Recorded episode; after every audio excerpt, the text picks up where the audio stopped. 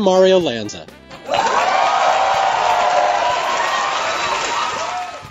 And I'm Joni Newman.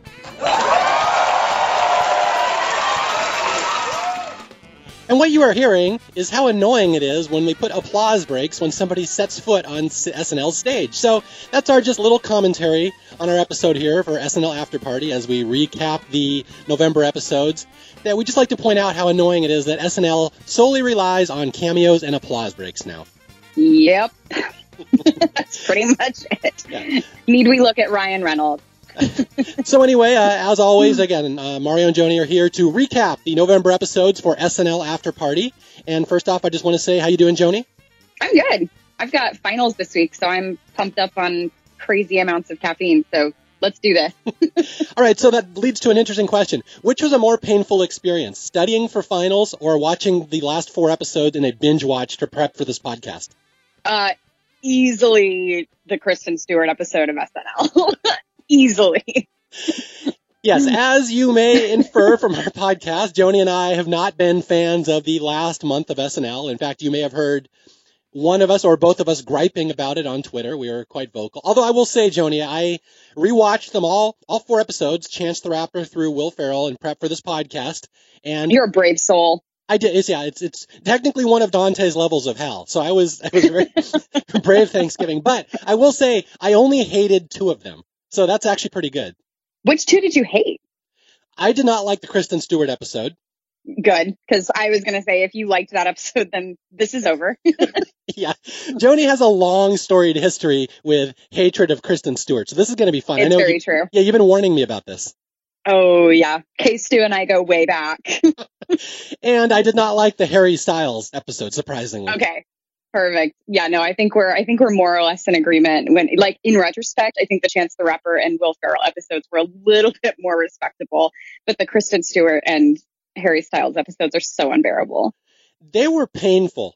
And by the way, I have to point out, you know, SNL has done lots of cameos. That's what they do now. Apparently, we throw lots of cameos on the show, and it's very exciting, even though they don't do jack crap. I just want to say how exciting it is that Rachel Dratch is here on the podcast.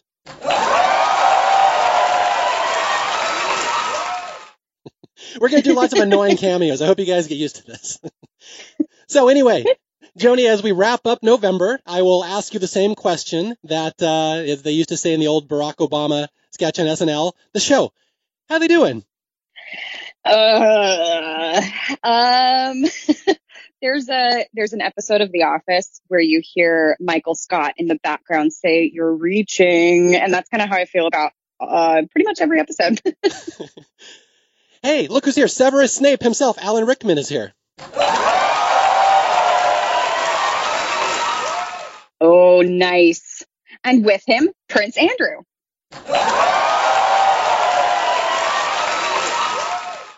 All right, this is cool. This is a star-studded podcast here. okay, so let's I have to say one thing before we get into this, and this is just a beef that I have, and I'm going to compare this to Survivor. I'm going to warn people. I come from a world where I talk about another TV show, Survivor, so you may not care about this, but I'm going to draw a parallel to what has happened with Survivor and what's currently happening with SNL. And I, I promise it will not be too annoying. You, you cool with this, Joni? I'm good. Okay, so if you go on like Reddit and Twitter, you see people complaining that all SNL is these days is famous random cameos of celebrities coming in to play the, the politicians.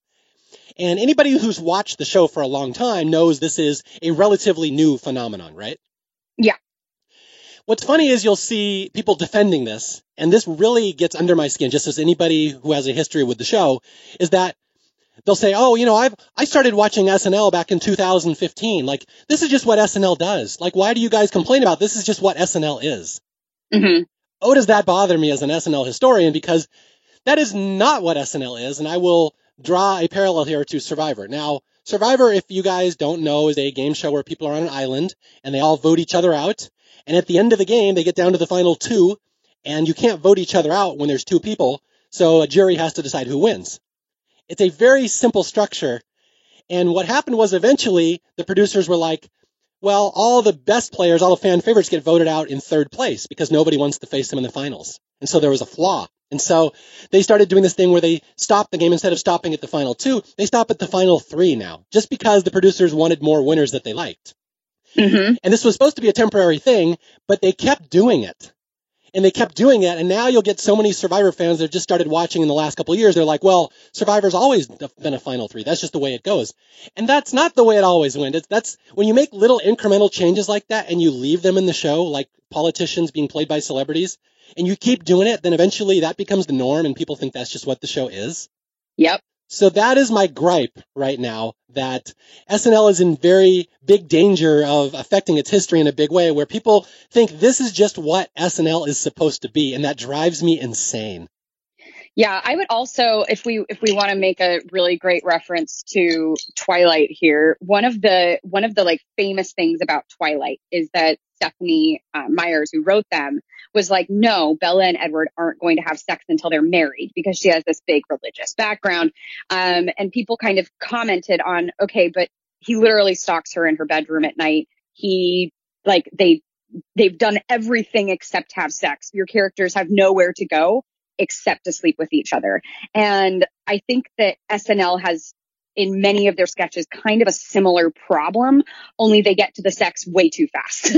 if that makes any sense at all. Like they they cap out the joke so early on that there's nowhere for the sketch to go because they've already hit the punchline and they hit the punchline in the first 30 seconds. So there's no build. That's fantastic. That's a good observation. That ties in something my wife always says too. We're watching the episodes and she's like, every sketch is the same thing. Something weird happens and everyone's sitting there saying, this is a weird thing that's happening. Yeah, I think that, I, I mean, a really good example of that one actually would be in the Kristen Stewart episode when they have that star hike. And the first thing that happens is two old people seeing dirty stuff in the stars. And then the sketch is over because that's all they continue to do. All right. So yeah, we've we've established some fundamental flaws with what they've been doing with uh, SNL here. Although, and again, these aren't necessarily new. They, these are the mistakes the show has been driving home for like four or five seasons now. Like it's not really, you can't really call it a fluke anymore. This is just what SNL kind of is right now. Yeah. Yeah, it really is. It's what people have, it's been around for long enough that that's what people expect. So they don't expect anything different. When it doesn't happen, it is just so much better. that does tie into something. And one more thing I want to say before we start recapping these episodes. And I, I try not to be too negative on these podcasts. I really don't because there's a fundamental phrase out there, don't yuck on somebody else's yum, which I don't like doing.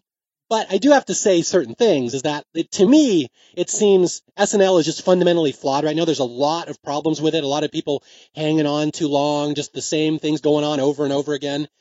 And I see a lot of people out there saying, well, SNL should do a reboot or, you know, Lorne will save it. It'll bring in new people. Joni, do you think Lorne is going to be doing a reboot of this show anytime in the near future? Oh, no, no, no, no. I, I mean, should he? Yes. Yeah. Will he? No, no. He's at the point now where he's just comfortable just kind of writing it out. Like, um, I saw you comment on Twitter that as long as SNL continues to win Emmys for this, you know, semi substandard work, what point would there be in redoing it? Yeah. Because they're still getting the critical attention they want. There, it doesn't matter. What what motivation does he have to redo other than the fact that he should? yeah. Well, yeah, and to me that's always the biggest, the bigger problem. Like I, I think SNL has big problems. The bigger problem to me, and I say this a lot, is that it gets praise when it isn't necessarily great. And it's really interesting to me the critical leeway and the love for this show. And again, if someone who hasn't missed an episode since the 80s, that has not always been the case, but it's like amazing what SNL can get away with now and they get patted on the back when anybody who's has any history with the show is like, you know, it's been way better before. And so, like I said, my problem is always more the audience than it is the show because the audience seems to want this. And to me, that's almost worse. Yeah. Like this is their ideal of what SNL should be. Yeah, I think that a lot of I, I think SNL sometimes gets praised for being really brave on calling out things, but the truth is they're they're not. Uh, everybody's calling out Trump. Everybody's calling out uh, issues with racism and white supremacy, and it's it's common enough that I don't really see SNL being as brave as it once was in the, especially with political political commentary. Um, so I think we keep throwing them a bone, but it's not because they're doing anything really spectacular. Yeah, and once again, going back to the idea, should this show reboot or will this show, show reboot? And there's a logistical thing here that I think people need to think of, and I don't know if people factor this in when they think SNL, is that Lorne Michaels is not a young man. And like I, I hear people say, well, you know, just at some point he'll just retool it like they did in the '90s, and they do the re- reinvent the show and give all this new energy. I honestly don't think that's ever going to happen because that is a young man's game. That is a that was a very stressful time in Lorne's career. I know he didn't like it. He wasn't real happy, and he I think I feel he's very comfortable now. So I do believe, and this is I again I hate yucking other people's yum, but I have to say this. I honestly feel this is what SNL is going to be until Lauren hangs it up. Oh, I think you're totally right. Yeah, it has fallen into the place where it is it is the show it is going to become until the end. Yep. And I hate that. Again, yeah. I, I, have such a history with the show. And who knows, maybe another producer will take over someday. Maybe there'll be a whole new breadth of energy. But as long as Lorne is there, I think this is what SNL is, like it or not. I think that's 100% accurate. Also, in case you were curious, Richard Hatch is here and he agrees with you. Wow, is it the Richard Hatch from Battlestar Galactica or Survivor? Both, actually. Wow. Both Richards Hatch. both are here. You guys are so lucky out in the audience, the cameos we're getting here. okay, so want to d- dive through the shows here as much as we might not want to do through two of them? Okay, I've got Diet Coke. I'm ready to go. wow. Okay, so here we go. The Chance the Rapper episode, which I believe was right at the end of October. So technically, even though it's in the November recap, it was at the end of October. But this is the first one. So overall thoughts on the Chance the Rapper episode, Joni? I agree with you that in retrospect, I think this was a better episode in this quartet. I think compared to the first three, it doesn't hold up as well, but definitely if you look at it in terms of just November and yeah, this one came out right before Halloween, but if you look or right around Halloween, but if you look at it in that context, yeah, it, it holds up better than the others. Although I do have several sketches where I wrote, I have nothing to say. I hate this episode so much. So, aw. okay, so my thoughts when this episode aired, I was not into it at all. Like I don't know Chance the Rapper. I don't know anything about him. I know yeah, he hosted SNL, so there was no immediate draw. And I remember just kind of being bored by this episode. But sure. then a lot of people on Twitter were like, you know, that was actually a really fun episode if you give it another chance. There was a lot of weird, surreal stuff going on in there, and you'll probably like it better a second viewing. And I, I actually kind of did when I binged it. It's just at the time I was not into it at all. Which sketches stood out to you more the second time through? It's funny. The one, there's a couple that stood out to me the second time. The one that really jumps out at me is the graveyard one. Oh yeah, that was a good one which I didn't now this is part of the flaw with knowing too much about SNL like I have a recall of these sketches that I know over the years. So when this one started the graveyard sketch when they're dancing around I'm like this is Paul and Phil. Do you remember Paul and Phil? Yeah. It was the exact same song the same beat the same graveyard setting everything. It's like I so my, oh my first instinct right. yeah my first instinct, instinct was oh I've seen the sketch before. And that's only because I know Paul and Phil like I could recite it from memory. And so mm-hmm. I was a little like, yeah, I'm not interested in this because I've seen it. Watching it now, a month later in retrospect, I'm like, okay, that was actually pretty funny. I like that one. Yeah, I think this one breathes a little bit better when because SNL does that a lot where they highlight weird characters like uh like the old Penelope sketches with Kristen Wiig. In fact, one of my favorite SNL sketches is her Thanksgiving sketch with Anne Hathaway. I love that sketch. Um, but it, but I think when you're highlighting someone weird, it's nice when you like highlight the weird person and then do some like normal things and then kind of go back to the weird. And the pacing of this sketch, I think, did work. Yeah, and plus it was very relatable. I mean, who has not? Who among us has not shoved a lightning rod up their butt and sat up on a pole? Oh, everyone. Everyone has done that. Speaking of which, Richard Gere is here, ladies and gentlemen. Very famously shoved that lightning bot up his rut. But wait, whoa, lightning bot up his rut. Oh man, it's time to go off the diet coke. okay, so a couple things about the Chance the Rapper episode. Uh, you noted this. Joni provides, Joni is very meticulous, a very well prepared student who probably did very well in school. She takes detailed notes as she's watching the episode and shares them on a Google Doc so I can read them and I can come up with discussion topics. And I do no prep whatsoever. So I'm the horrible student. So in Joni's notes, she pointed out how many sketches Chance the Rapper was in and how much faith they had him in, in him as a host. And he was actually really decent, especially as I look back. I was really surprised. And I, am like you. I have, I had never heard of Chance the Rapper until they said he was hosting SNL. So I, I, I mean, I, like I said, my radio consists of Broadway and podcasts. Like that's, that's what I listen to.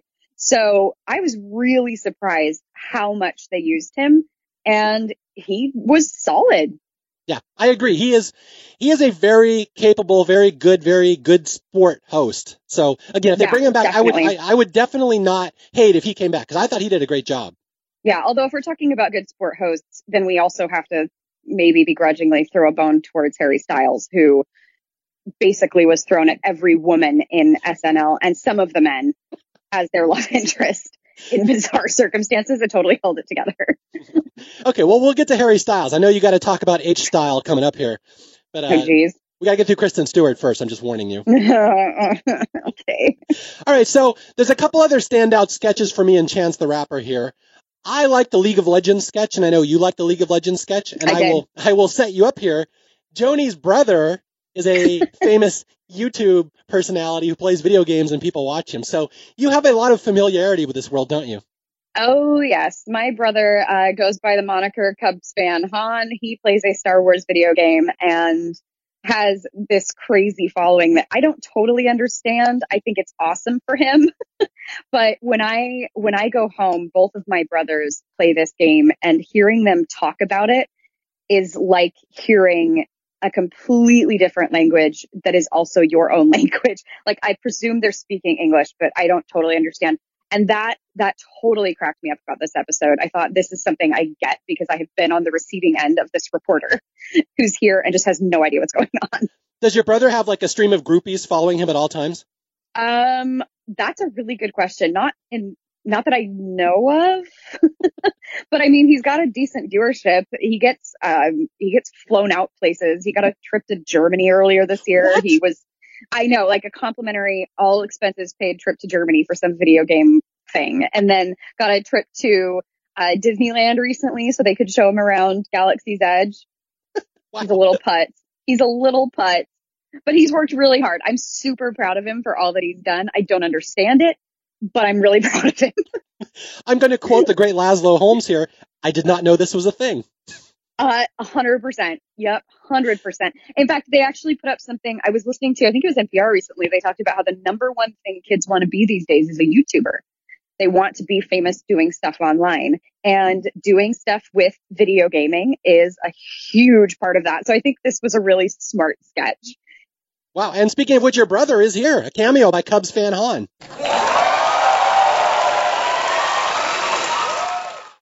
Oh, hey, bro. We could not get Sex Panda 99. I was working on it. I could not get him to show up. Oh, shoot. We'll have to shell out for that guest next week.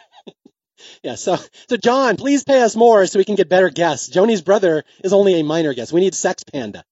Oh, yes, please. So yeah. So I like the League of Legends sketch. You like the League of Legends sketch. This is one I believe we both kind of agreed on. Yeah, definitely. I liked that one.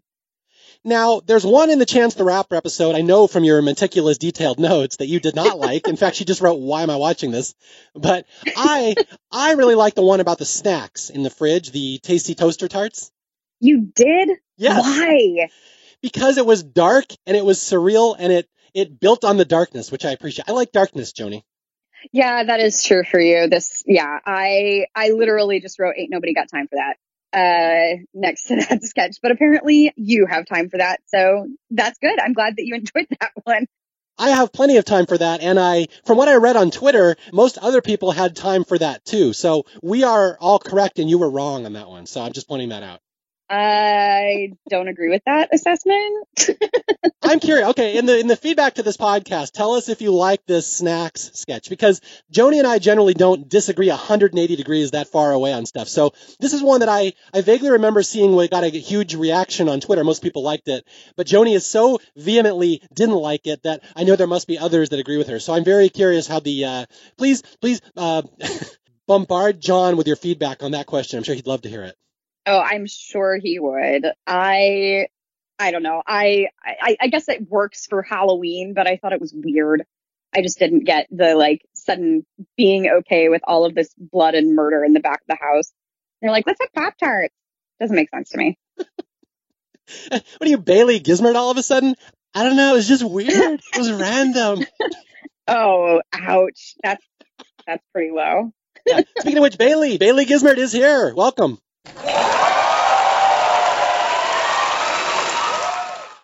Yay! okay, so speaking of sketches, I did, I, I kind of liked, but thought they had way more potential on than they actually kind of used was the Dazzle Design sketch. Because I grew up in the Midwest and show choir is such a huge thing out there. And they really missed a little bit of an opportunity here to go just full on dazzly sequence, absolutely batshit crazy. And they didn't. They were dressing choir people, not show choir people. Show choir people are bonkers. And they could have gone so honey boo boo on the costuming there, and they didn't. I was really disappointed in that. That's exactly what I was thinking too when I was watching it. Yeah. No, not at all. no, it's well to me. Okay, the the the Dazzle designs, and this is where I'm going to get in trouble. I'm going to infuriate many of our listeners, but and I know people have talked about this on Twitter. I've seen this before that it feels like Kate and Aidy in particular are kind of putting on their own show these days. It's not really, Oh, yeah. it's not really part of the rest of the show. It's just the Kate and Aidy showcase where they're making each other laugh. And this is one of those that I just looked at. I'm like, ugh, I wrote on my notes. I don't want to watch this. I literally wrote down, hold it together, ladies. Yeah. In fact, the whole second half of the Chance the Rapper episode, I don't think was very good. And there's one, Oh, yeah. the, the elephant in the room sketch we're going to talk about here in a second, the dancing on the wires. Oh, jeez. See, now I'm turning on this episode again. Now I'm realizing I didn't like a lot of this episode. I do think you're right. The first part of the episode, I think, worked a little bit better than than the last half, definitely. Although I would say I didn't like the Judge Barry sketch, but other than that, yeah, I think you're right. Up to Weekend Update, the sketch wasn't too bad. Yeah, and the Judge Barry sketch, I, I, I didn't really love it. It was too broad for me. I don't like super broad humor sometimes. But the Jason Momoa cameo at the end with the nipple clamps, I mean, really, that's just SNL just steering right into its worst habits. Doing that, Oh, it it's doesn't. so true. Yeah, there's no point to have that in the sketch. It doesn't add anything. He's overacting. It doesn't really fit the sketch. It's just we have a crazy cameo. Speaking of which, Jason Momoa is here.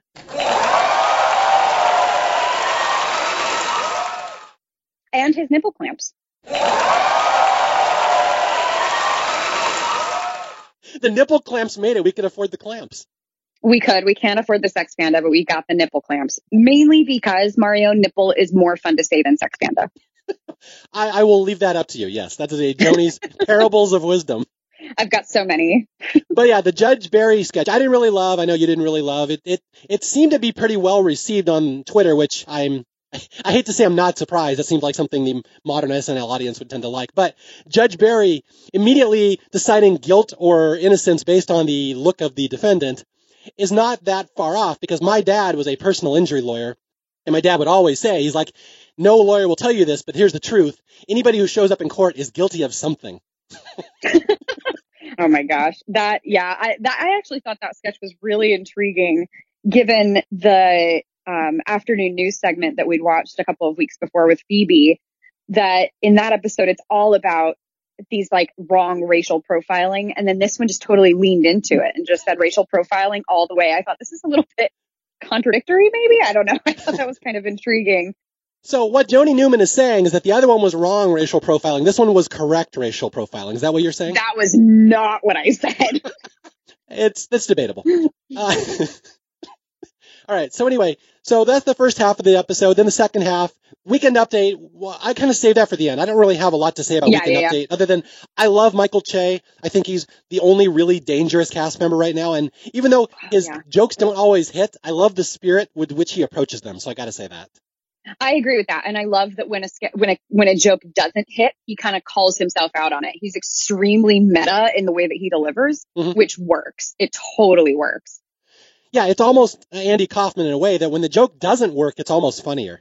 And he knows oh, that. Oh, completely. Yeah. Yeah. Or when a joke works that he wasn't expecting to work, that's funny too.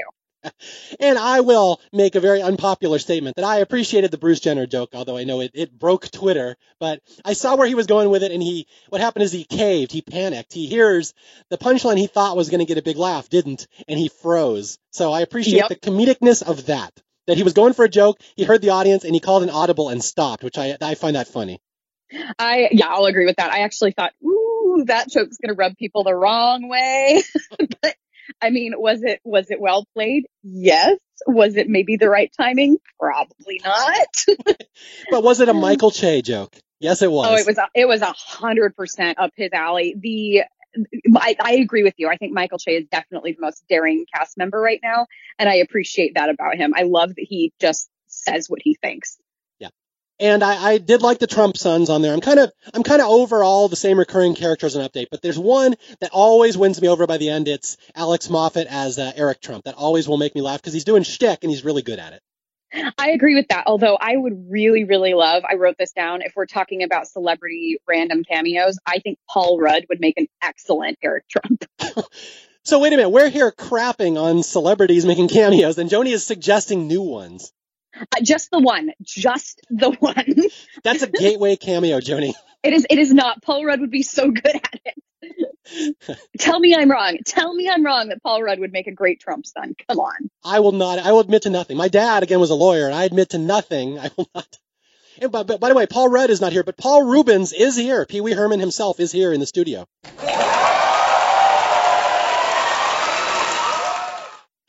Okay, so the second half of this Chance the Rapper episode, I don't like at all. I didn't like Mistakes in Space. I mean, I've whatever. There's nothing outstanding about that.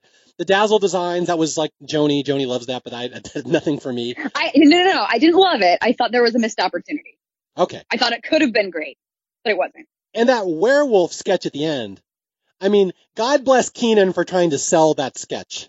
It was a bunch of new people, and then Keenan overacting a sketch that's never going to work because it's too broad and Ali Kenan might have actually made it worse. One of the rare times he may have overplayed it too much, but like, like I, I appreciated the spirit of that sketch. It just didn't work for me at all. That werewolf one. No, me either. I literally that was the that was the moment where I wrote down I hate this episode so much. wow, that was even after the Wires sketch. So the Wires was not the one that broke you. No, the Wire the Wire one was miserable. It was so bad. And that was another one that a lot of people online liked and I don't get it it looks like it's the kind of sketch where I thought this is fun for the people who are doing it to do, but miserable for the rest of us. It is a little kid's dance recital. You go because they're having fun, but it's miserable for you. That's actually a very good description. I like that. That it's, yeah, it looked like it was fun to do.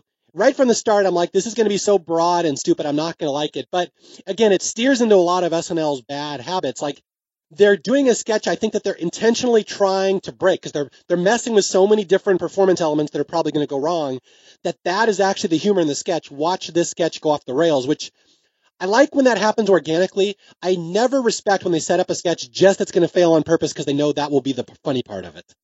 At least not when it's going to go that long. I think that, I mean, you see people like Jimmy Fallon do this, or they used to do it on Whose Line Is It Anyway, where you had like Ryan Stiles standing there doing a sketch while Colin Mochrie was his hands. And I mean, it's a, it's a classic kind of ridiculous bit of physical comedy, but when it goes on that long, it loses its punch. Yeah. It's too gratuitous. That's the thing. Yeah.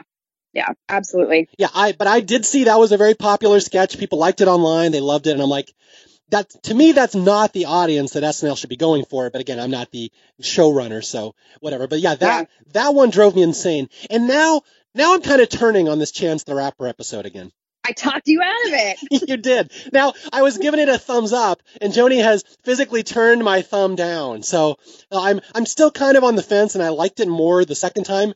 But there's stuff in this episode that's just so emblematic of the problems SNL has that I can't really endorse it. Yeah, I agree. There there are some things that if you're looking at it again in that context of these last four episodes where it's definitely better than the worst of it, but it's not it's I wouldn't call it a good episode. All right. So there we go. There is our middling, faint praise of the Chance the Rapper episode, which might indeed be the best of these four episodes, so watch out. Oh, you think it's better than the Will Ferrell episode? We will get to that. That is a question that has plagued scholars for eons, Joni. Oh, wow. Ever since last week. Well, it's a good thing that we've got the professor from Clue here to help us out. Oh my God, the professor? Yep, Christopher Lloyd himself, Professor Plum. All right, Plumster's in the house.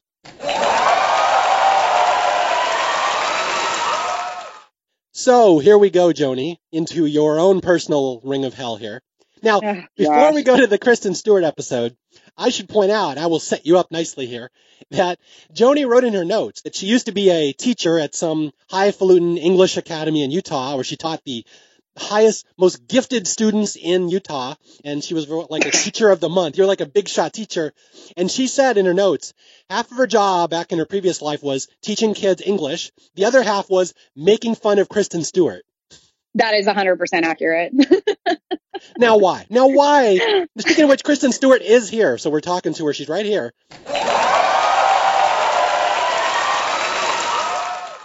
And I would tell this to her face. so I don't even feel bad about it.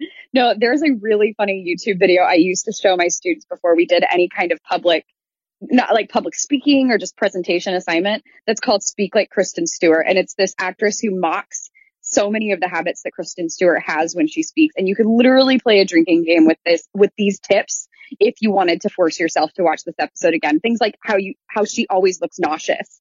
Uh, or she suddenly notices her hair. Uh, one of the biggest things she does that drives me nuts is turning declarative sentences into questions. Uh, don't look at the audience when you talk to them. she's so miserable to watch. And then there's another, like, there's a whole string of videos where people have taken all of the films that she's in, and I haven't, I haven't seen any of them recently, so maybe she's gotten better. I don't know, but they, they take all of Twilight, and it's just video of her going over and over and over again. like that's her acting. It's random breathing, and I find her so incredibly boring.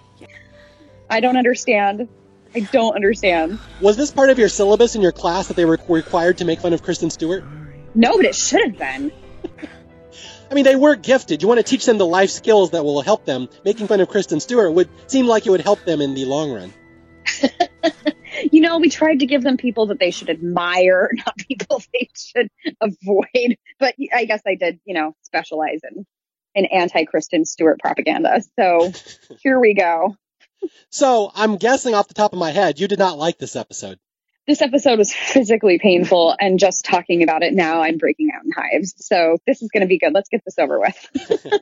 okay, so we start off with an Elizabeth Warren ad, which a lot of people on Twitter said that wasn't really so much a comedy sketch as it was a campaign ad for Elizabeth Warren.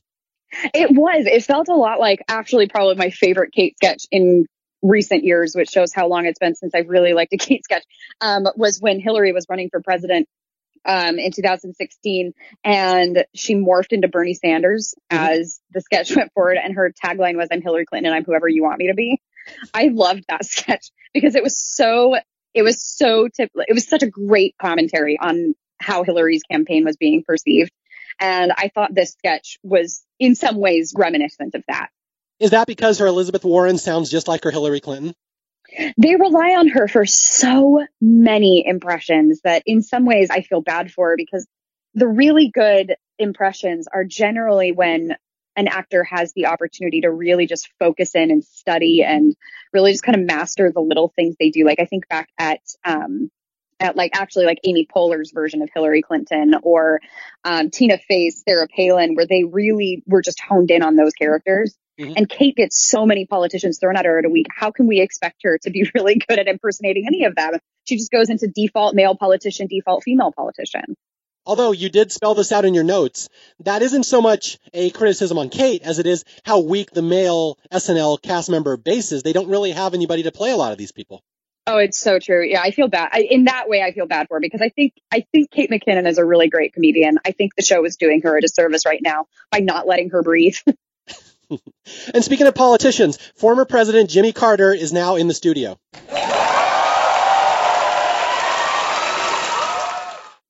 Oh, great. And right next to him, Richard Nixon. Nixon, they got Nixon?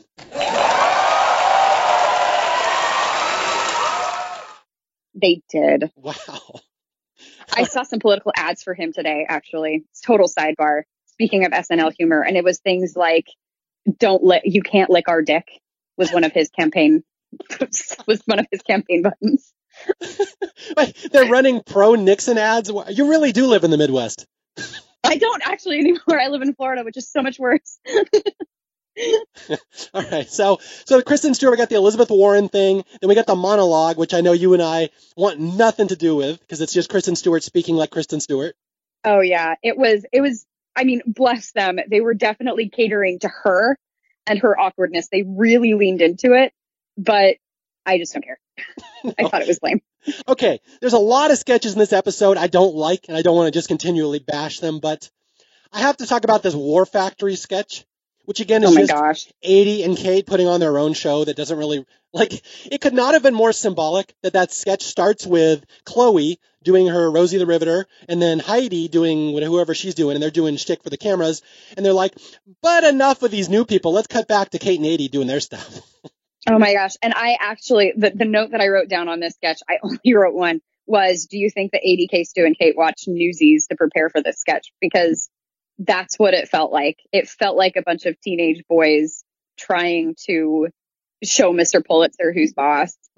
And I just waited for a pelvic thrust because that's what I associate with Newsies. and I, I, I feel bad because we, we, I'm guessing we're both doing it now, that I'm really kind of tired of Aidy and Kate doing their shtick. And I feel bad because they were once very strong cast members and I love them, but they, I think they've just stuck around too long. So I feel bad that I've kind of turned on them now that they've entered the Kristen Wiig zone.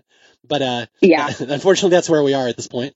Yeah, I think that's an accurate description. Is that they they've been used so much so often, and the show relies on them so much that they feel a little bit. If we want to jump ahead just a little to that Will Ferrell sketch of the teacher who stays around at the party too long, I feel like that's that's how I would describe them right now. Now, my wife, we were just talking about this the other day. My wife made a similar analogy like that to Aidy, especially. She's like, if you go back and watch Aidy's first couple seasons on the show, she was always like the put upon woman. If you remember the Girlfriends talk show. Oh, yeah. Like all the popular girls in Aidy's like, I'm just sitting here doing my best. Like uh-huh. that, that was Aidy's shtick. She was the put upon one. She was the not cool one. She was kind of the awkward one.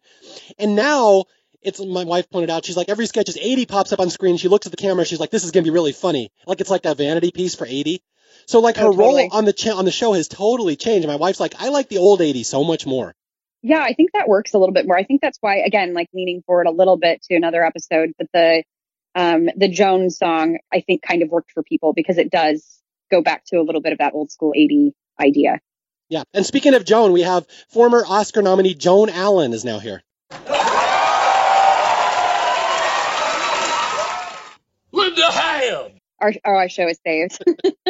okay, so there's a sketch here that I've seen some very mixed reactions to. I did not like this one at all. Most of the internet seemed to really like this one. I had a friend yesterday on Facebook say, you have to talk about that Kahlua sketch, which was Aidy's greatest invention in like five years. So what did you think of the Kahlua, the Farrow and Ball designer paint sketch? I thought the first half of it was okay. Uh, it reminded me a little bit of, speaking of shows that I finished watching, Catherine O'Hara in Schitt's Creek, where she has this kind of really affected way of speaking, where she says like bebe instead of baby. Like saying Kalur reminded me a little bit of that, with this very heightened, I'm trying to be sophisticated speech. I thought that worked. But as soon as they got to the baby daddy scandal and the choreographed fight where there was a punch that definitely was like two feet away. Like the cameraman definitely caught that wrong. Um, it didn't, it didn't work for me. So the first half I was okay with. The last half I thought was weak. Yeah, and I was kind of surprised. A lot of people really love that sketch, and I'm not going to talk too much crap about it if you loved it. It just that one didn't do anything for me. But I was kind of surprised that one got such a high response on the internet. So whatever. Yeah, me too. I was really surprised by that. I thought that of the of the sketches in this particular episode that are in any way praiseworthy, that wasn't one that was near the top of my list either. Yeah. And I know you and I kind of agree on this that I think there were only really two highlights in this episode. And one of them was the talking to children, the Duolingo pre tape, yep. which I think universally everyone liked that one. That one was pretty well done. Yeah, I thought that one worked. I thought it definitely, like, it leaned into Kristen Stewart's awkwardness, but it also allowed her to be a little bit better because I do think she's better pre taped.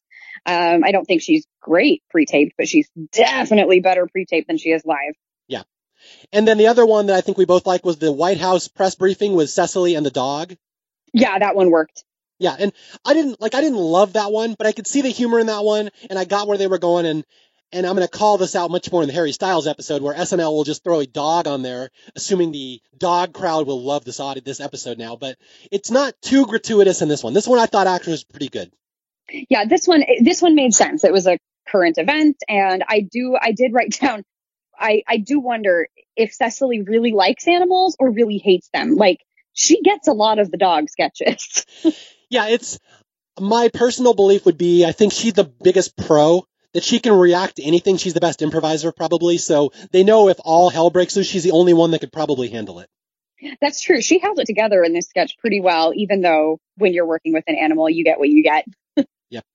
And then we come to the second half of this episode, which I have circled nothing. I have nothing worth talking about in this episode. I'm going to run through a couple things here. You can jump in if you want to talk about the kickflip, the song about corporate nightmares song, whatever. Yeah, I wrote, I already hate this. And yeah, I don't have anything to say about this one. So skip. I just watched it last night and in my notes I wrote, I've already forgotten this. Yep. so, and then we had Weekend Update with uh, the kid genius, Riley Jensen, Melissa's new character. Yeah, the only part of the sketch that worked for me there was the I'm not smart, I'm just polite bit at the end because I think that is really reminiscent of a lot of kids who end up hitting it big on talk shows and the internet where they're not really anything particularly extraordinary. They're just really nice. okay, well, um, yeah, there there are very few times up to this point in her career when Melissa's done anything that I've really liked. I just don't. I, I don't see the appeal in her yet as a cast member. Maybe someday she'll win me over. But I thought that was a very odd choice for her. Like, it's one thing to have her play this precocious kid because she's probably good at that. But then you give her Heidi as the stage mom. And Heidi is so much of a stronger cast member than Melissa that she immediately overshadows Melissa in her own sketch. Yeah. I thought it was a very odd pairing to pair Melissa with Heidi because, like, I even wrote in my notes, this is more of a Heidi showcase than a Melissa because Heidi's great at this overbearing mom and she's stealing the show. So I thought it was very unfortunate for Melissa that they pair her with a who's going to be, if she's not already, one of the all-time future great scene stealers. Yeah, yeah, I I completely agree on that one. And then uh, we got the Kate and Aidy again doing their meat delivery, which I just wrote no in my notes. Yeah. but then we got a bunch of stuff. I I've forgotten all of the last half hour of this episode where we get the jury where they all break into the song based on their stomach growling. That was so weird. now, some people like that. Now, admittedly, I don't know the song that that sketch was based off, but I don't think it was good even if I know the song. It's such a, what's the right word? It's not a premise that I respect much for a sketch. Yeah, yeah. It's, it's a little, um, oh, by the way, Melissa McCarthy just showed up. Wow. Um, and Melissa McCarthy reminded me of people catering to their demographic. And they're totally catering to a very specific demographic here that I am not a part of. yeah, although I do have to point out Bowen as the uh, the the bailiff, where he comes in and he like says one line and you remember it and it's funny. That he's becoming very good at that. He'll just get one line in a sketch and you'll remember it because he's just kind of naturally kind of funny. So I just want to point that out that I like what Bowen can add to a sketch, even though he hasn't been able to carry too many sketches yet.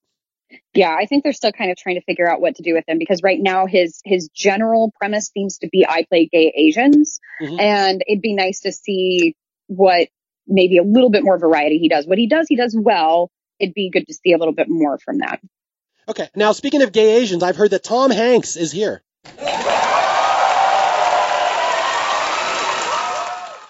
Wait, wait, wait. Uh, my producer is telling me he's not neither gay nor Asian. Never that segue did not work. shoot. Damn it. Well, we'll cut that out. We need to come up with another gay Asian. Bowen Yang. Bowen Yang is here.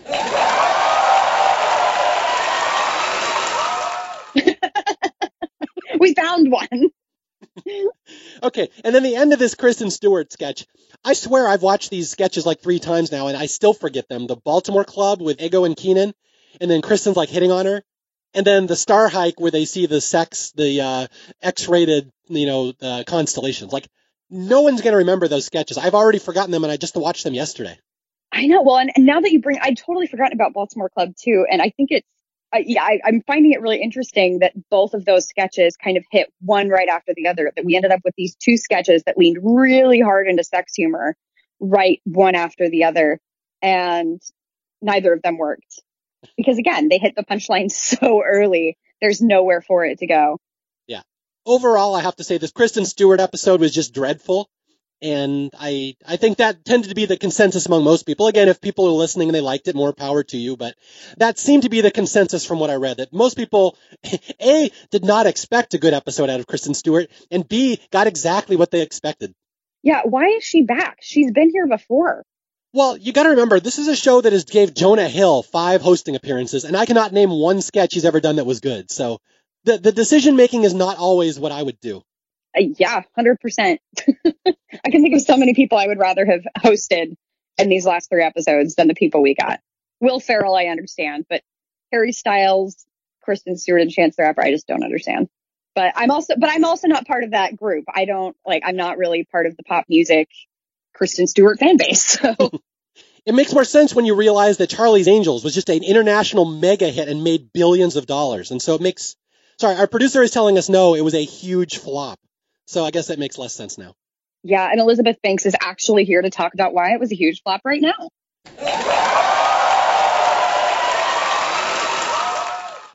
Oh, this is going to be awkward. Yep. Okay. So the Kristen Stewart episode, not strong. And now we're going to get to the episode that I think was even worse. Oh my God, this Harry Styles. Now, a lot of people liked this episode. I was really kind of shocked. And I'm like, am I wrong? Did I miss something with this Harry Styles episode that, I, that it was really good? But then I watched it again this morning and I'm like, no, this is terrible. Yeah, it's. I- think the only thing that I have to recommend this episode is that Harry Styles himself is a really good sport. Mhm. But that's about it. I liked on second viewing. I liked the Sara Lee Instagram for what they were trying to do with it, and I liked that's the game that Chris Redd pre-tape. I thought that was very Uh-huh. well done, and it would have been like a really good classic with perhaps better writers and performers in it. But still, it was well done, and like I, it wasn't embarrassing. But there was some stuff in this episode that was like, I, will- I will, I will give you an analogy here, Joni Let's go for it. the cold opening here, this impeachment soap opera, maybe Yes. one of the worst things I've ever seen on SNL.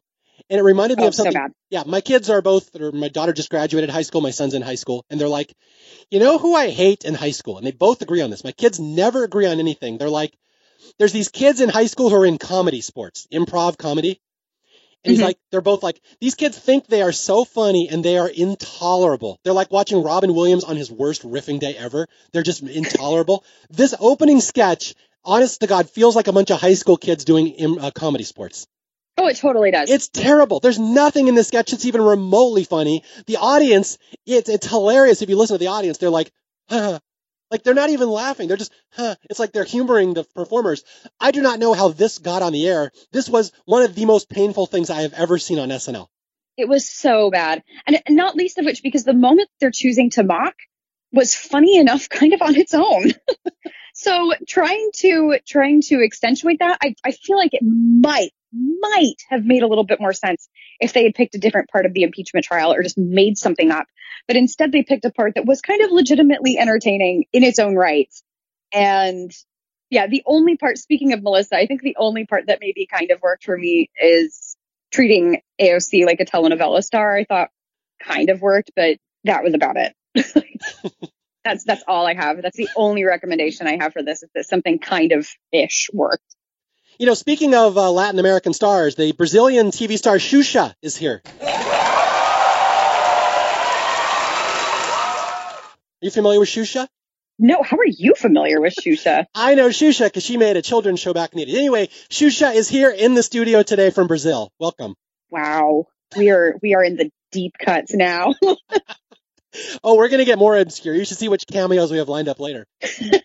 so anyway, yeah, this impeachment soap opera, just astoundingly bad. And it does lead me into the question, do they think that they're, they know how to write political humor? Do they really think they're pulling this off on the show? I'm honestly, I'm, I'm very curious what they would say to that. I'm really curious about that too, because to me, the only political commentary that's worked on SNL for a really long time has been Weekend Update. And I think it's because they can let, particularly our president, do his own talking. Because he, he is in and of himself laughable. And so letting him do his own thing and just showcasing the video is humor enough.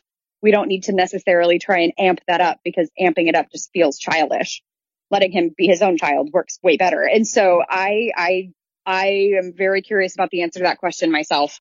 It's really weird. Like if I'm not good at something, I don't publicly do it. I do not go out and hip hop dance for people because I know Mario is not good at that. That is not what Mario is put on earth to do. And that is how I feel when I watch SNL these days. I'm like, the people who are making the show were not put on earth to make political, do political humor and do political sketches. So why do you still do it? Anyway, that's my, my little commentary. Yeah, I think it's really interesting that the people that have been the best, I think, at political commentary on SNL in recent years are now going elsewhere to do political commentary elsewhere. And most of them were also involved in Weekend Update. It's a very good point. Very astute observation by our, our student, Miss Newman here. Right. so, so uh, yeah, this episode starts off slow. And this is, this is a observation I had about all four of these episodes. Now, when I rewatched them on binge, they were not that bad. Like the, the Chance the Rapper one and the Will Ferrell one are fairly strong if you can pick and choose and fast forward. But watching SNL live is kind of a chore these days because you got to get through the first 20 minutes of every episode. Oh, it's so true. And this Harry Styles one is especially, it's just no energy. Like his monologue, a lot of people liked. A lot of people said, oh, he was great. And I'm like, but it was so low energy. It just did not get me psyched up for the show at all. Yeah, he was really, I, I kept thinking, in fact, he made a joke about the cast doing cocaine. Him coming in and making that joke did make me laugh, but also I wondered if he was currently drugged because he was so low energy the entire episode. And I think that must be just his personality, but it doesn't make for a particularly engaging host. Yeah. No, I, I totally agree. And speaking of low energy, Jim Henson is here. that was terrible. that was so bad. so, anyway, so anyway, yeah. So uh, he's brought animal. he's brought an- wow animals here too. All right.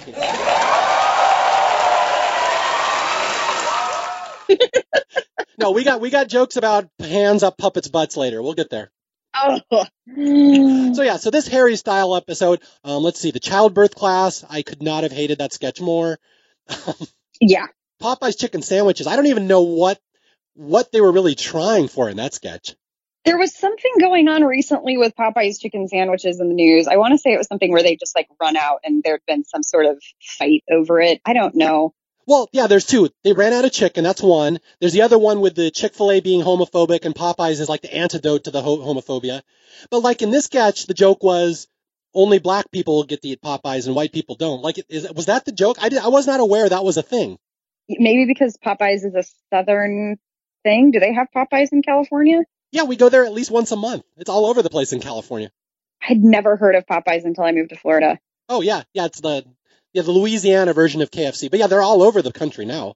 Yeah, I yeah, then I don't get it. The only commentary I really had on the Popeyes chicken sandwich sketch was that Harry Styles apparently has glued those rings to his hands because they'd never come off. Let's talk about this Joan sketch, which does nothing for me whatsoever because it's the two things that I'm getting really tired of on SNL, which is Aidy Bryant writing a show just for herself and pandering to the dog crowd. If we just put a dog in a sketch, we'll get the dog lovers to love the sketch. So this one didn't do anything for me, but I know this one was fairly popular on the internet. So I'm thinking, what did you think of this one? The my commentary was that I think we can all be in agreement that Adie wrote the sketch just for the purpose of having Harry Styles pretend to be in love with her. hey, hard to argue. Yeah, no, I'm I, I'm completely sure that's what happened. I think the same thing happened probably in the childbirth class. It was as though specific writers were like, okay, but I want Harry Styles to be in love with me here. I want Harry Styles to be in love with me here. I want him to touch me. You know, like he's supposed to be this big beauty icon. I don't get it, but apparently people think he's beautiful, and so that was my guess. My my former students were obsessed with Harry Styles once upon a time. I don't understand the appeal. All right, so let's transition here. I want to talk about Heidi Gardner in this childbirth sketch. Okay. Just because it brings up a lot of uh, arguments over Heidi. Some people love Heidi Gardner. Some people do not like her at all. Um, I happen to think she's one of the greatest things since sliced bread. My wife absolutely cannot stand her. It's a interesting dilemma, but this sketch in particular is very emblematic of that, where I think that's true. she is out there putting her heart and soul into a character. She will not break character. She's locked in, but the character itself is probably not that funny. I think that's a really great observation of Heidi in that she she really knows how to zone in and just be present in a sketch, but the writing they give her is not always great. Yeah, absolutely. She can do things that nobody else on that show can do. And it's it's pretty obvious the more you pay attention to her. Although Ego, I think she is pretty good at a lot of stuff too. Those two, I think, have a lot of potential. But again, we just need a better, that's what my wife says every week. We need a better writing staff. They just don't have good writers on the show and they get all this praise, but they're just not very strong. But yeah, I can always, someone like Robert Smigel come in there, Jim Downey, and throw their words into Heidi. And man, she she could really take off. So that's my hope with Heidi because I see it. I see this now why people don't like Heidi, and it's it's just her characters are well performed, but they aren't that funny, and that's unfortunately a problem. Yeah, and I don't think it's her fault. Um, in the same way that I feel a little bit bad for Kate being, you know, given the burden of bearing the entire show on her shoulders.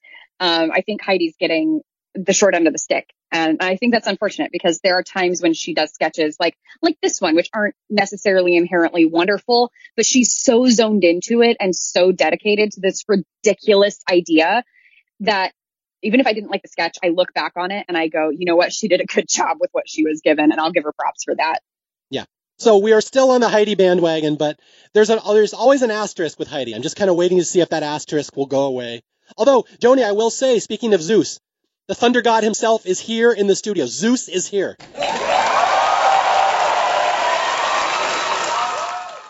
You have so many great connections. you know, what's funny is I invited Hephaestus as well, the blacksmith, but there's no ramp, so he couldn't get up here. It's not handy capable. Oh, that's so unfortunate. Terrible. Kind of like, did you watch the dog show this weekend? I did not watch the dog show. My favorite part about Thanksgiving is the dog show, and the winner was a bulldog named Thor who also needed a ramp because he weighs 60 pounds and he's mammoth and adorable. and it was really precious.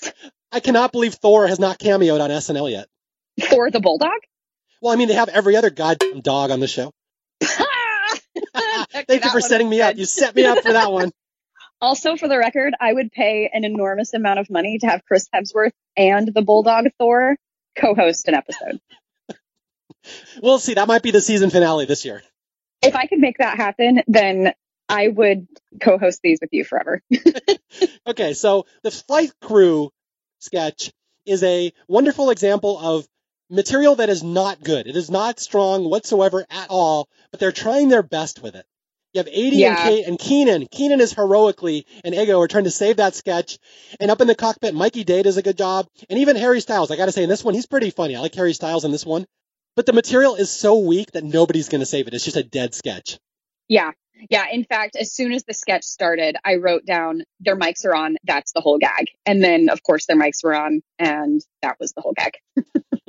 Very prescient of you. Yeah. Well done. Okay. That's the game. The uh, pre tape. I didn't really love this one the first time. This is where Chris Redd is the drug dealer that doesn't get how drug deals work, which I didn't like it at first. It was very well received on the internet. I watched it again this morning and I found myself laughing at most of it. So I've, I've kind of come around on this one. I do like this one now. That's good. Yeah, I wrote on this one that I thought it might be funny. uh, it was cleverly written. I thought it was well performed. Um, it it didn't really make me laugh, but it didn't make me cringe. So that's you know about as good as we're getting some days. Faint praise. That's what we're all about here on SNL After Party. But well, this is as good as the show can do. But it's not, and that's so frustrating. Yeah you know, my only criticism on that's the game is it goes on too long. It's a little, Definitely. a couple minutes too long. Yep. Okay, so we go through weekend update. We have the milk spokesperson, Scooter Reinhold, who I know you didn't like at all. Yeah, my commentary on that was Yeesh Kyle pull back. yeah, no, I, I like Kyle. I didn't really. I mean, Scooter was good for a couple minutes, but it's not like an SNL legendary commentary or anything.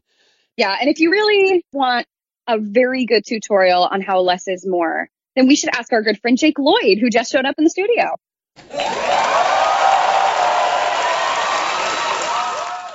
Jake Lloyd is here. Oh my God, little Annie. Oh, little orphan Annie. yes. That's good. I never thought of that. Okay, so let's get up to the Sara Lee Instagram sketch.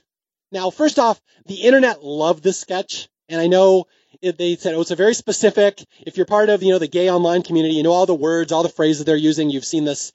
must get rid of toxic in community the first time I watched it, I'm like, you know, we've seen sketches like this before, like with Barbie and Mattel and stuff, them doing ads. Mm-hmm. But again, when I watched this one this morning, this one kind of won me over. Again, even though it's very specific to certain people that'll get the jokes and the humor in this, I really appreciated where they were going with it, and I like the performances. Other than Harry Styles, I felt was terrible in this one. He has no energy whatsoever. Yeah, that's a hundred percent accurate. But he never has any energy. Like that's, I mean, he's, he's a lot like Kristen Stewart in that way. What you get from him is what you always get from him. Although to his credit, he held an accent in a handful of different sketches and that's not easy. So good for him, I guess. All right. That's a good, I, I didn't notice that. Now, it wasn't a British accent because he is British, right? So you know that's his real yeah. voice.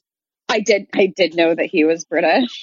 no, in the childbirth class they gave him some weird like what were they trying to do there? Finnish or Icelandic. Icelandic, yeah, they're they're going for IKEA. They um yeah, I mean he tried to go this Icelandic pop star route and more or less held it. But yeah, I, I thought I, I thought Sara Lee was okay, but not because of him, but because of the the others. They were good.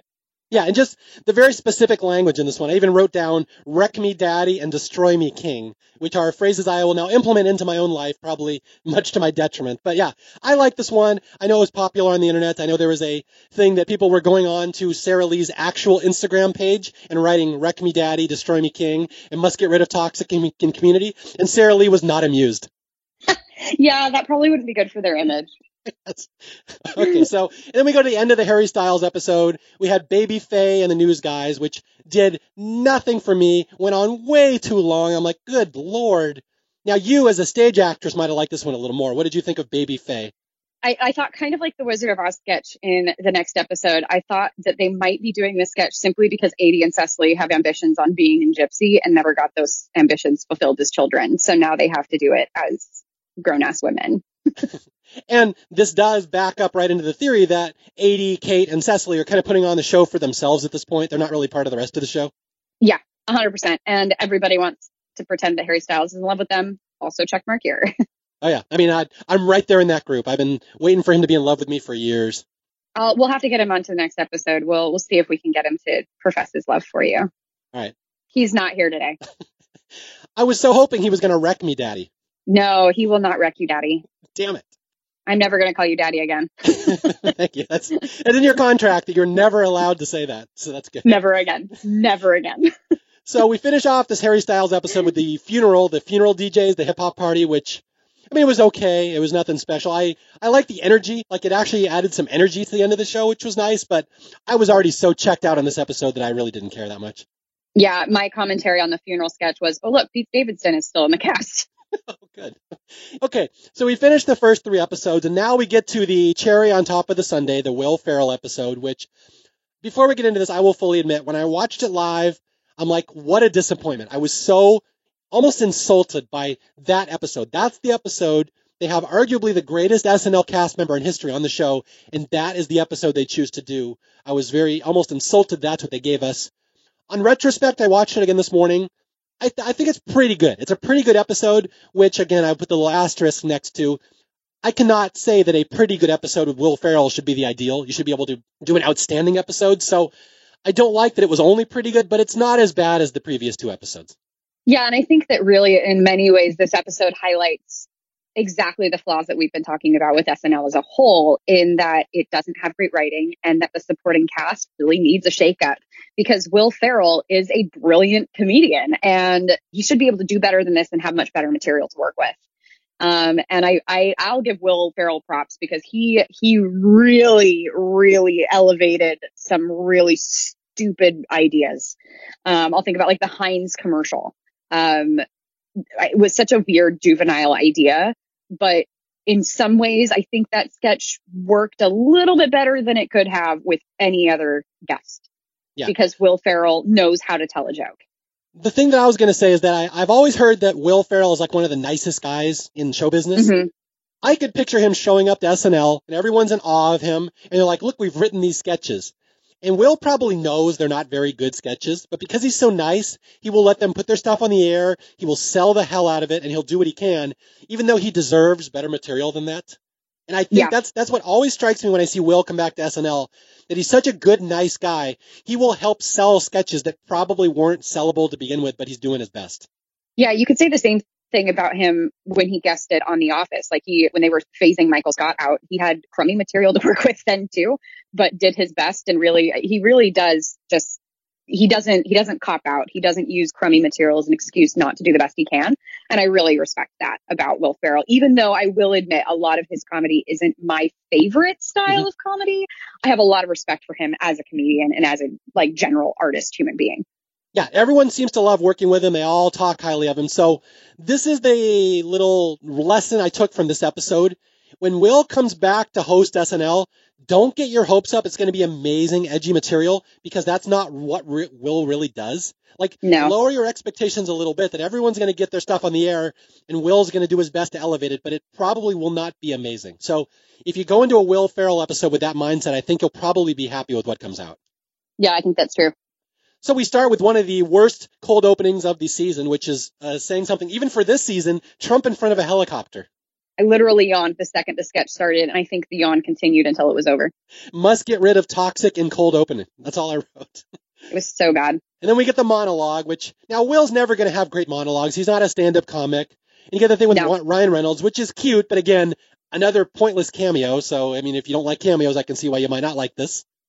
Yeah, although I think that if they are going to do cameos, then they should do them like this one, in that it wasn't just this pointless walk on, say a couple lines and be done just for the for the attention. They actually utilized Ryan Reynolds throughout the sketch and then brought him back later, so that it like that one to me, if they're going to do, continue to do these cameos, this one felt less gratuitous and less pointless. Yeah. Although I should point out that Ryan Reynolds was in the movie Green Lantern. Green Lantern's arch nemesis, Sinestro, is here.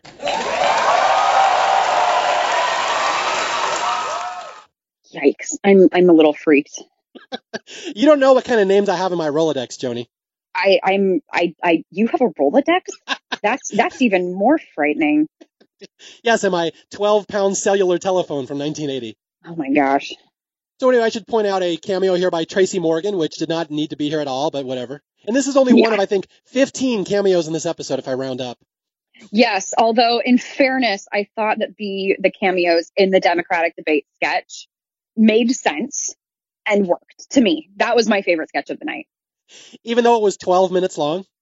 I I on the whole really liked that one, but I think a lot of it is because they were bringing back legitimate comedians for something that definitely I I've always enjoyed the SNL debate sketches.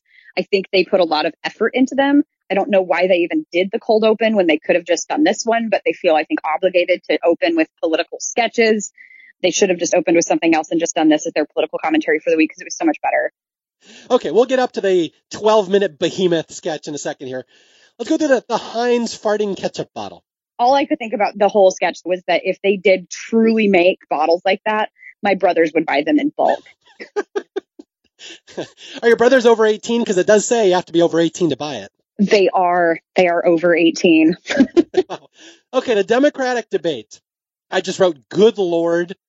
I wrote five cameos. I timed it. The sketch is 12 and a half minutes long almost, which means it's like literally one tenth of the episode. I mean, if you take out commercials, it's like one sixth of the episode. Yeah, it's a huge part of the episode. When they cut this episode down to an hour for reruns, this will be in there. They will never cut this out because of the cameos. This will be literally almost half the episode in reruns. It's crazy. I hated. it. I hated every second of this sketch. I'm like, you did? you're ruining a Will Ferrell episode with this garbage? Well, they had to. No, they don't have to. What do you mean they have? Like, okay. Uh, The I'm gonna, debate was that week. They couldn't let that go. sure. Why people not? tune people tune in for those debate sketches. Uh, okay, another another beef I have with the modern era of SNL. You, you see this all the time. It's not specifically what you said, but people say, "Well, they have to have the celebrity cameos because they need the hits. They need the ratings." I'm like, that argument, though they need the rating, they need the cheap hits and the viewers, the casual viewers tuning in. That argument works really well for a show that's brand new and needs to survive. Perhaps not a show that's been on for 45 years and is the biggest institution in American comedy. I don't know if they're that desperate to have ratings every week. So I'm just saying, I, I, I disagree with the thought process behind the cameos. And I will say also, on top of this, you wrote in your notes, you're like, oh, it's great. At least they brought back legends like Maya and Fred. I don't like Maya and Fred. so it, You it does, don't? I don't. I, it's a dark secret. I don't like that era at all. I love Maya Rudolph and Fred Armisen. You can see where I'm coming from. I can see where you're coming from. We will agree to disagree, but I, I have nothing to say about this sketch other than this was the big behemoth that dragged down this episode for me. I should probably go back and rewatch it. I there there were some lines in there that I thought really worked. Um, I did really really love the Biden line about saying something off color or worse on color, which is a very appropriate job at Senator Biden. um, I also really really loved Larry David's line about, or I guess Bernie Sanders' line about having to clap to turn off your lights as a sign of being in the 1% because it's such an out of date joke and such a great commentary on on Sanders in general. Mhm. um they really need somebody else to play Elizabeth Warren, so I will say. we are hitting Kate pretty hard on this uh, podcast. This this will be our last podcast, by the way. I hope you guys enjoy.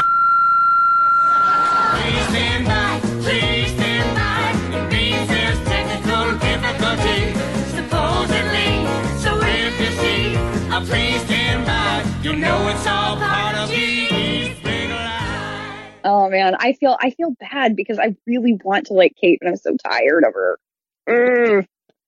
Okay, so there's our debate, and again, I, I know that was the centerpiece of this episode. I think your your stance on this episode will be very much influenced by how much you like that sketch. I think that will be the litmus test here. Yeah, I think that's fair because it does take up so much of it, and, and it happens at the beginning, so it really kind of sets the tone. You kind of underestimate the fact that if you can hit them with really good laughs in the first 20 minutes, your opinion of the episode tends to elevate you because you're a little more forgiving. Whereas if you start out with, say, Kristen Stewart and or Harry Styles doing such winning sketches as oh the War Factory, then you know your your opinion of the episode tends to drop. Yeah, and this Will Ferrell episode in particular, I don't have anything that I really loved until the Pizza Family, which is like the seventh sketch in the episode, and that's why I, I think personally watching these episodes on binge watch is so much easier because you can skim through stuff you don't like. Like the Heinz one is okay. I don't think it's outstanding. I think there is stuff that's outstanding in the Pizza Family sketch, but again, that's seven sketches into this episode, so I was already checked out for the night. That's why I didn't really like it at the time. Yeah, that's true. It takes it takes a while. Okay, the 1600s Thanksgiving. I don't have a whole lot to say about that one. It was a interesting premise. I know in your notes you had some things that you wanted to say that it was a little too on the nose for its own good. You thought? Yeah, it's a little too obvious in the in the way that they're trying to commentate on racism, and a little bit awkward in that we have Will Ferrell in brownface. um, I mean, they are they are commenting on the attitudes of current white people. I get, I mean, well, not even, I guess, if I had Thanksgiving with my dead grandfather this year, that would probably have been our conversation.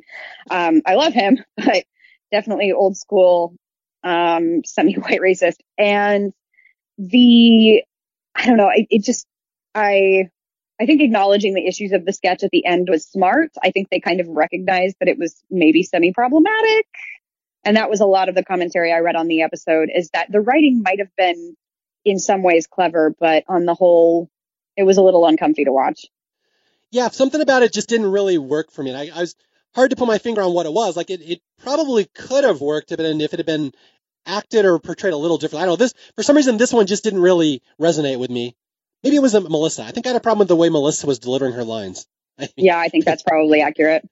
that, that might be a running theme in Mario's criticisms. And also, if we want to talk about like things that get us hung up on inaccuracies, catch up on your Thanksgiving dinner. Uh, Pocahontas and John Smith did not ever have a thing. Wait, so this was not historically accurate? Are You're saying there's a flaw in this sketch, Joni? It's it's so historically inaccurate. Actually, you know what? It's all accurate except for the John Smith thing. Other than that, hundred percent. So the corn poop stuff, that's all accurate.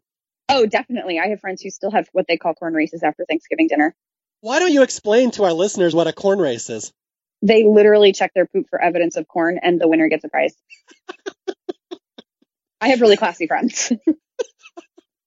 So, speaking of which, the inventor of the toilet, Thomas Crapper, is in the studio.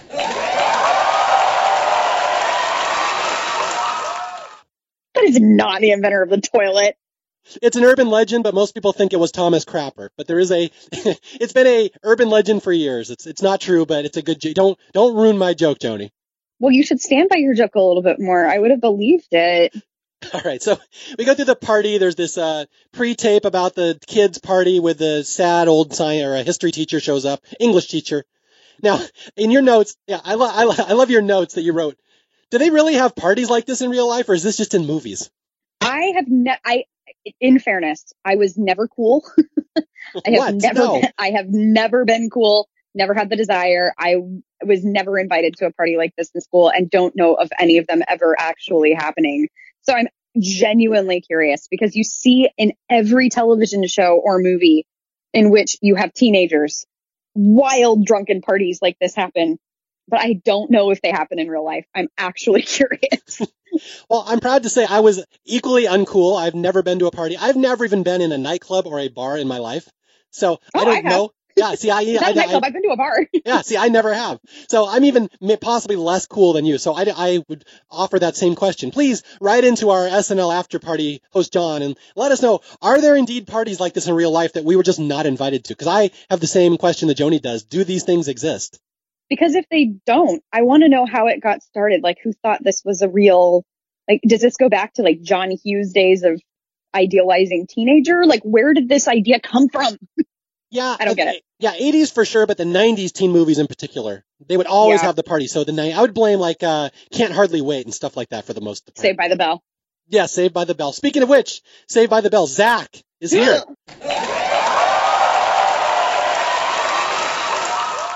Mark Paul Gosselaar, MPG, is here. Oh my gosh. I need to ask him about Kelly. I need to ask him about Kelly and why he went for her instead of Lisa, who is obviously better. Solid argument. Solid. The, the hard hitting commentary you come to expect from SNL After Party. yeah. So uh, let's see. Did you like that pre-tape? Like I didn't really. It didn't really resonate with me. I like the end of it better than the start, just because Will was the sad teacher. But it's like, eh, whatever. Yeah, it was it was weak. It was weird. Okay. Here to me is the first standout of this episode, the Pizza Family sketch. Now, Yeah. I don't think I don't think it was outstanding, but it was Kate doing very good Kate things and Will doing very good Will things and Aidy in- especially doing amazing teenage girl things that I, I like seeing these three at the top of their game.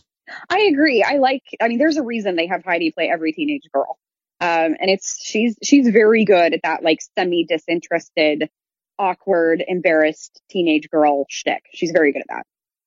Absolutely. And and the one note that I have here is this this sketch reminded me of Wake Up and Smile a little. I don't know if do you remember Wake Up and Smile? Remind me. That's the one back in 1995 or 6 where the it's Will Ferrell and Nancy Walls. They're on the air. They're a morning show, and their teleprompter breaks down. They don't know what to say, so they devolve into Lord of the Flies, where they start killing people. Oh yeah. That there was a little bit of that in this one where Will's wife is gone. He's supposed to act for the commercial, and he doesn't know what to say. So he tells his daughter, "Tell me about your period," and he tells his son, "Fight me." So it's like a little bit. Yeah. It's, there's a little wake up and smile in there, not quite, but it's in the same general vein. And I just I like the sketch. Yeah, I liked this one too. Um, I wasn't sure how memorable it would be for me in the long run, but in looking back on the episode, it is one of the ones that I do remember. So I, I liked that everyone was really invested in it.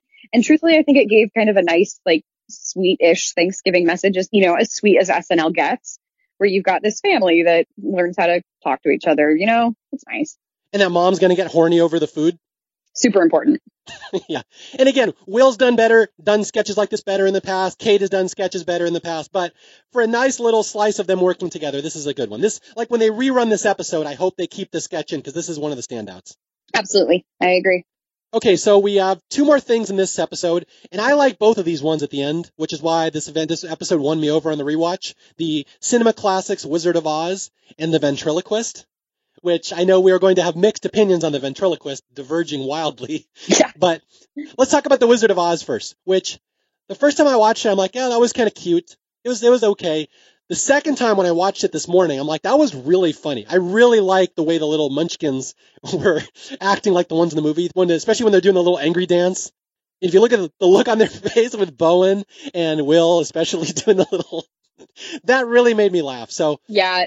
I thought the sketch worked for me. I'm not sure why. I don't know if I can like codify what it was about the sketch that worked, but I liked it.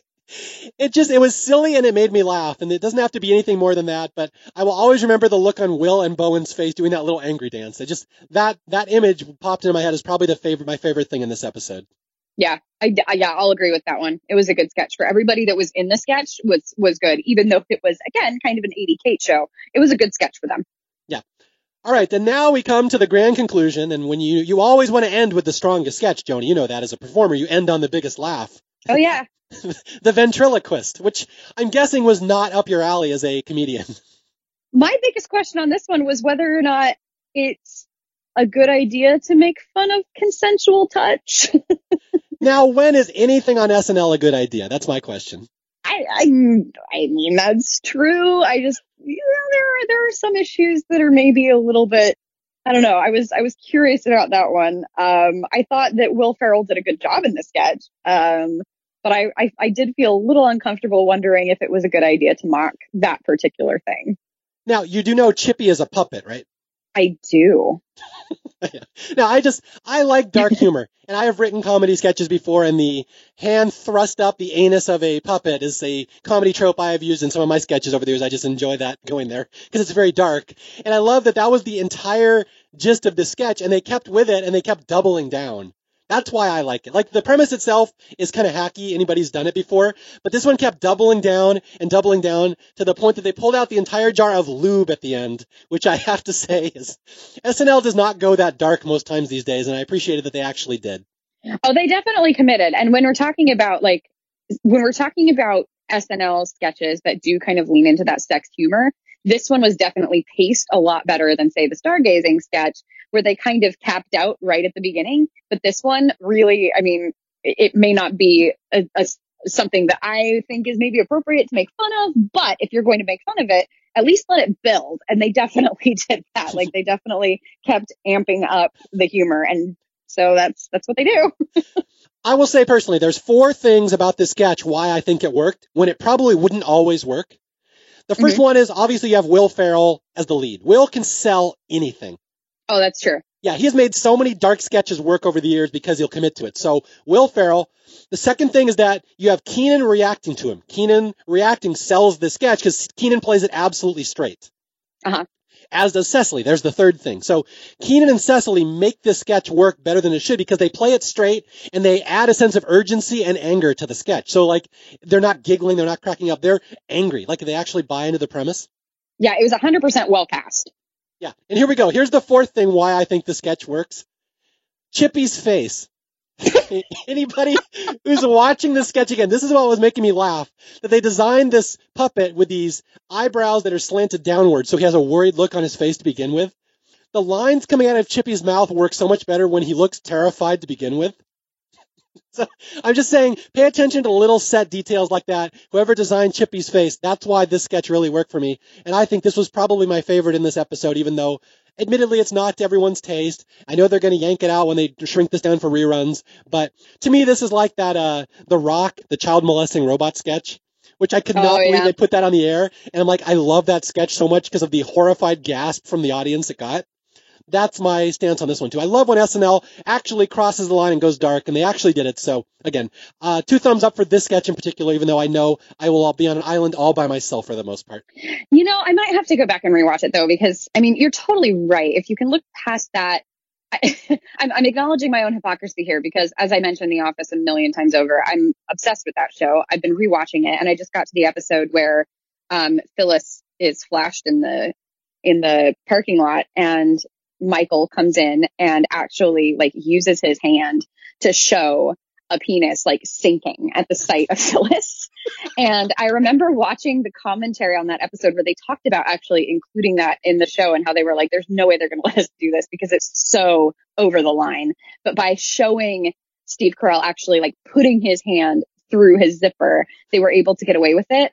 Um, and I wonder if I'm being just a little hypocritical here on like yeah, should you be making like should we be acknowledging that consensual touch is a big deal in our society right now? Yes, absolutely. And it should have been for a while. But also the joke, I mean, it is a puppet and it is pretty funny. So I should go back and rewatch it. You convinced me. I turned you on Chance the Rapper. You turned me on non-consensual puppet touch. yeah. Now I just have to get you to call me daddy again and everything's going to work. Hell no. Although, yeah, Joni, I have to say, Chippy is here in the studio. Chippy.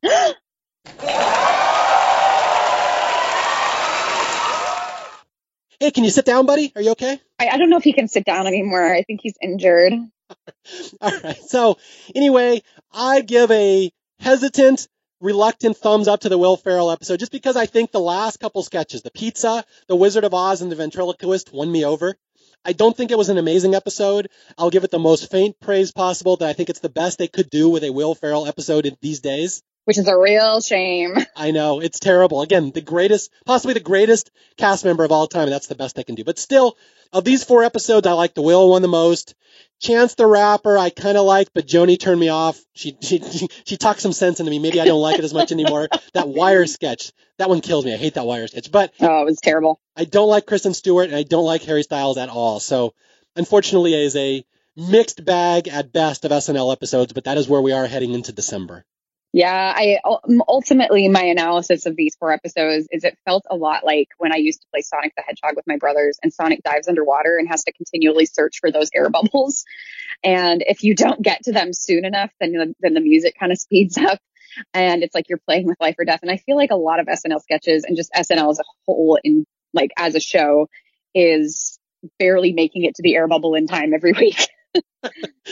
That's a great analogy. I love that. That it does feel like that when they're just trying to tread water and when they they can poke their head above and just avoid the controversy and the criticism, it's like everyone raves about how good it was, even though when you take a step back, you're realizing that wasn't actually that great, but okay, I guess that's what we're gonna do now. Yeah, and in the meantime, everyone just feels a little bit uncomfortable and kind of cringy and worried about when it's going to get better, but I don't know if it is.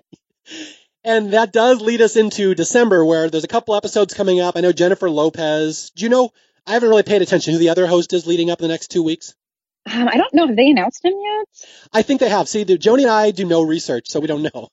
But there's a couple episodes, and then the one at the end of the year, the big one, the Eddie Murphy one, which is one of the most eagerly anticipated SNL episodes.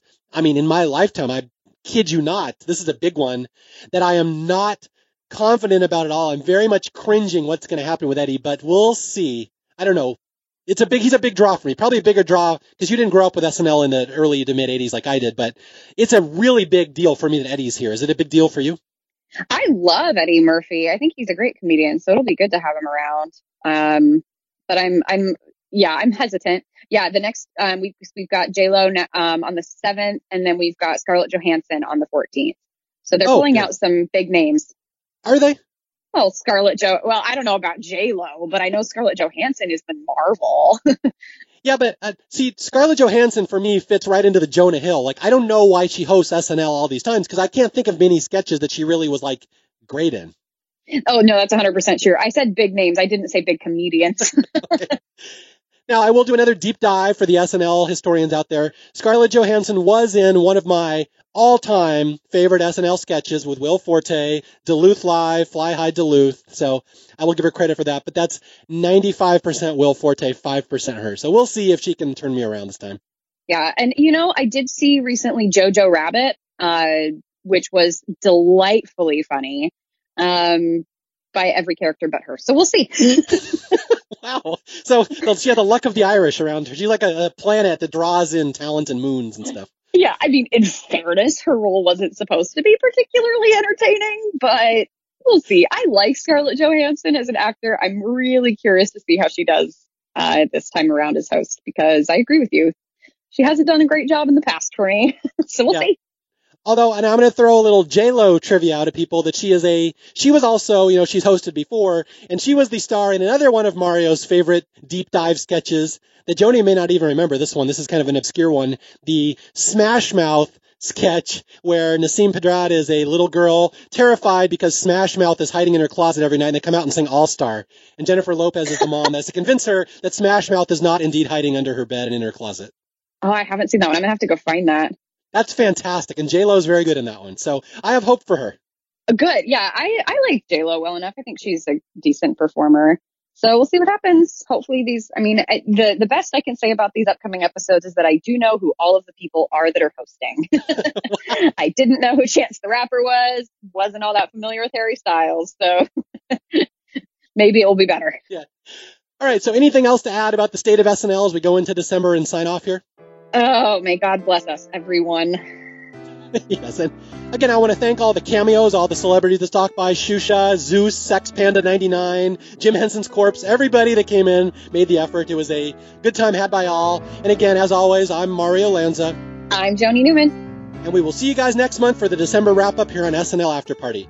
Until then, bye bye.